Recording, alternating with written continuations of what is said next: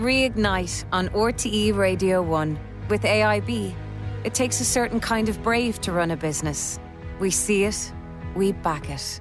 Well, in time, as we get back to thinking about the future, I hope our next guest can help rally resilience and persistence and reignite a can do attitude in all of us.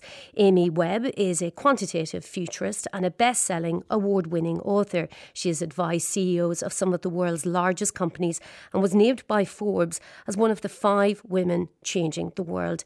Amy, I've seen you speak many times in the US, and it strikes me that the world you imagined in your trends reports over the last 13 years looks very different now in the midst of a global pandemic. Does this moment of uncertainty scare you?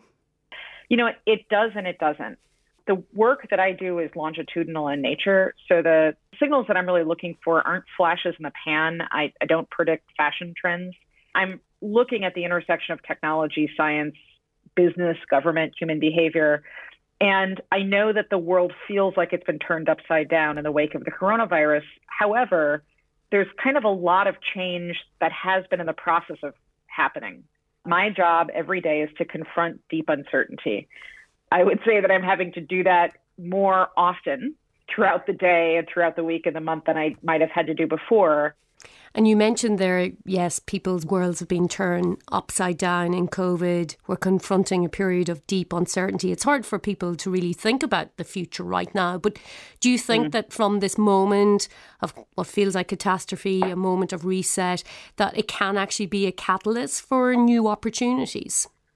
Yeah, absolutely. You know, it is precisely these moments of great change throughout human history when people have rallied and they have reinvented how they live and how they work, and they've innovated solutions.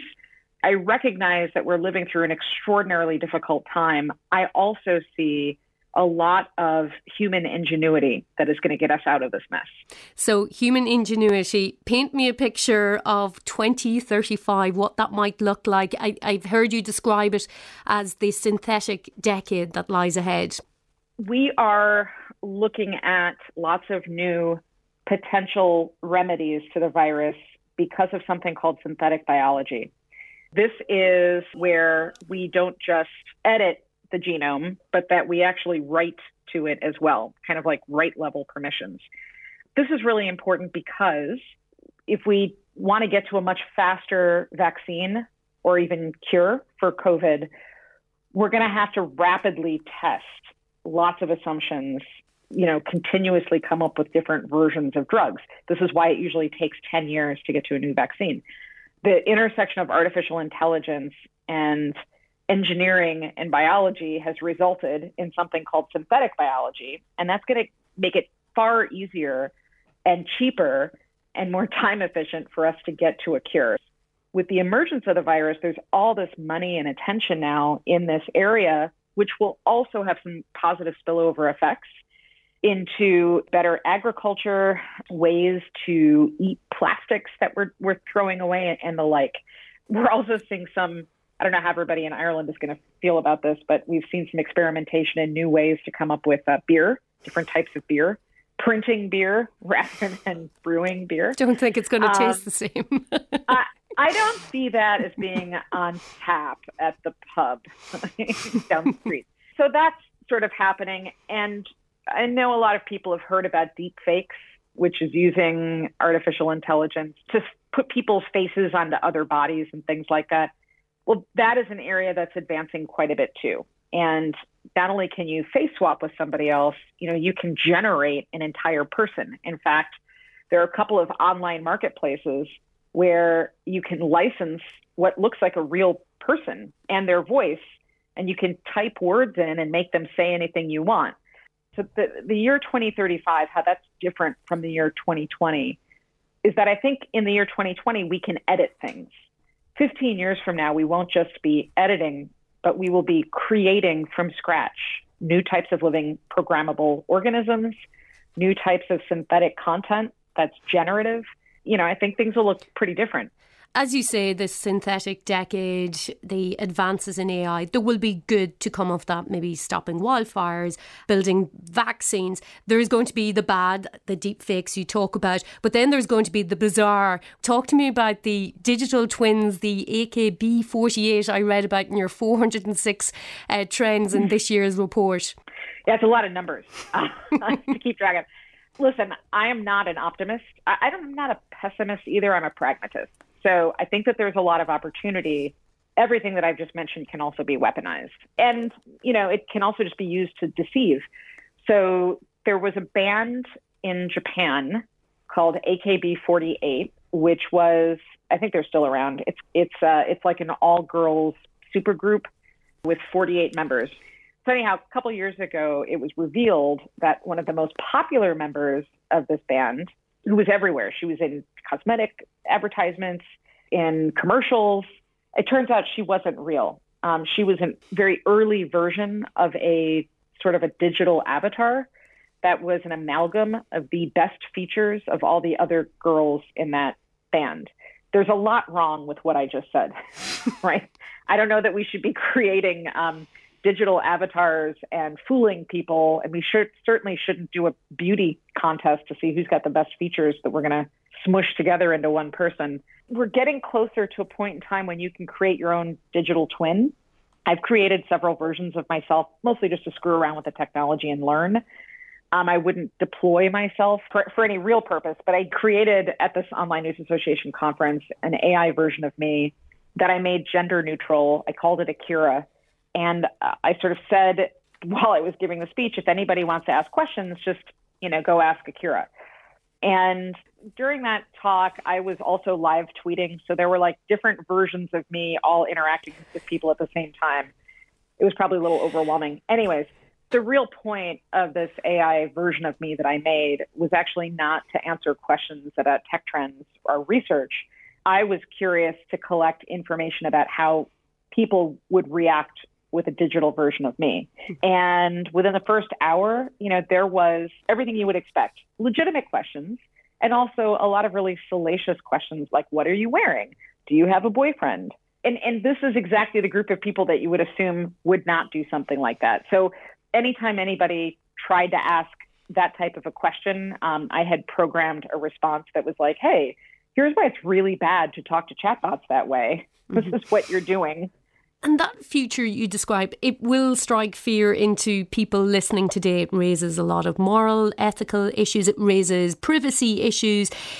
How do you think about those fears of people saying, well, you know, the robots are coming, my jobs are going to be automated? What's the balance that needs to be struck? Right. So I think first and foremost, it's really important to decouple what is AI from what is the container for AI. So we tend to conflate artificial intelligence with robots or computers, which are just the containers for code. I'm much less concerned about walking, talking robots coming to murder me in my sleep or certain AI functions eliminating the jobs of sort of everyday people.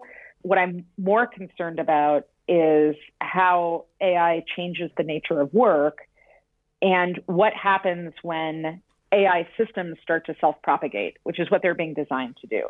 So there's a huge misnomer that AI is going to eliminate tons of, of like blue collar factory jobs. The factory jobs are actually pretty hard to do. And if you're somebody who's a plumber or a, or a mason, uh, somebody who works in like bricklaying or, or any of the, the skills that you would have had to apprentice and learn from a generation of people before you, woodworking, things like that, those are skills that robots cannot do.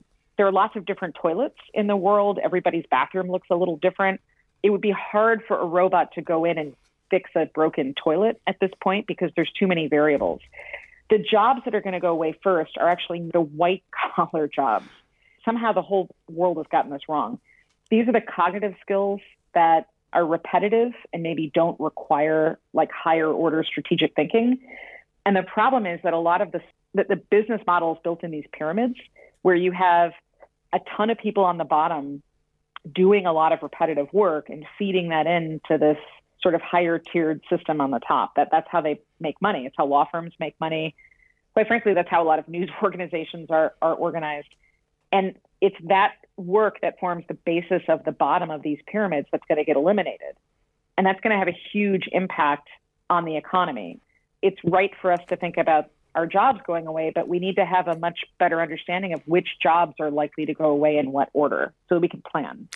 And I know you normally look at scenarios from a catastrophic and an optimistic point of view. Here in August 2020, the midst of a global pandemic, give me briefly your catastrophic scenario for 2020 and beyond, and maybe your optimistic scenario.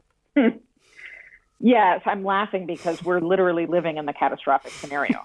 yes, indeed. I mean, I don't know that I could have written something worse than what we're currently in everybody always ma- imagines like an alien invasion to save us. You know, that's when humanity unites and we all get together and, and fight the evil aliens from another world. Aren't we living in that right now? I mean, we've got evil aliens, and it's the virus that's attacking all of us. And somehow, this is not the thing that brought the world together. It has not only caused more divisiveness between nations in the country that I'm currently living, the United States, it's totally torn us apart where do we go from here? I guess the catastrophic framing is the track that the United States is currently on, which is we continue to not heed public health warnings and we pursue our individual interests over what's better for everybody else. Uh, the virus continues to spread and get worse, and we hit flu season. And there's an election year in the United States, and maybe that causes part of that election to go off the rails and things get worse but let's end on an optimistic point of view. Listen, I think one of the interesting things about this moment that we're living in is that there's been an acceleration in key areas of technology, science, and medicine. If we can allow ourselves to get past politics, some net benefits of the COVID virus could mean we are much more flexible in how we're working. We have a much better sense of where our public health systems have failed and how to fix them we work much harder on preventative medicine than uh, responding to problems after the fact. We see how brittle our economies really are under certain circumstances, and we take measures to fix them. I mean, this is an, a wonderful opportunity for us to take a good, hard look in the mirror at the societies that we've created and at our government structures, and to ask ourselves, you know, what should we fix? And if I think we choose to do that, the future is nothing but better. Okay, well, thank you, Amy Webb, for ending on that positive, hopeful note. Coming up, we talk to people who are already building their version of 2035. We get advice from former rugby captain turned investor and executive coach Jamie Heaslip, and much more. Keep your text messages coming on 51551 or email us at reignite at rte.ie.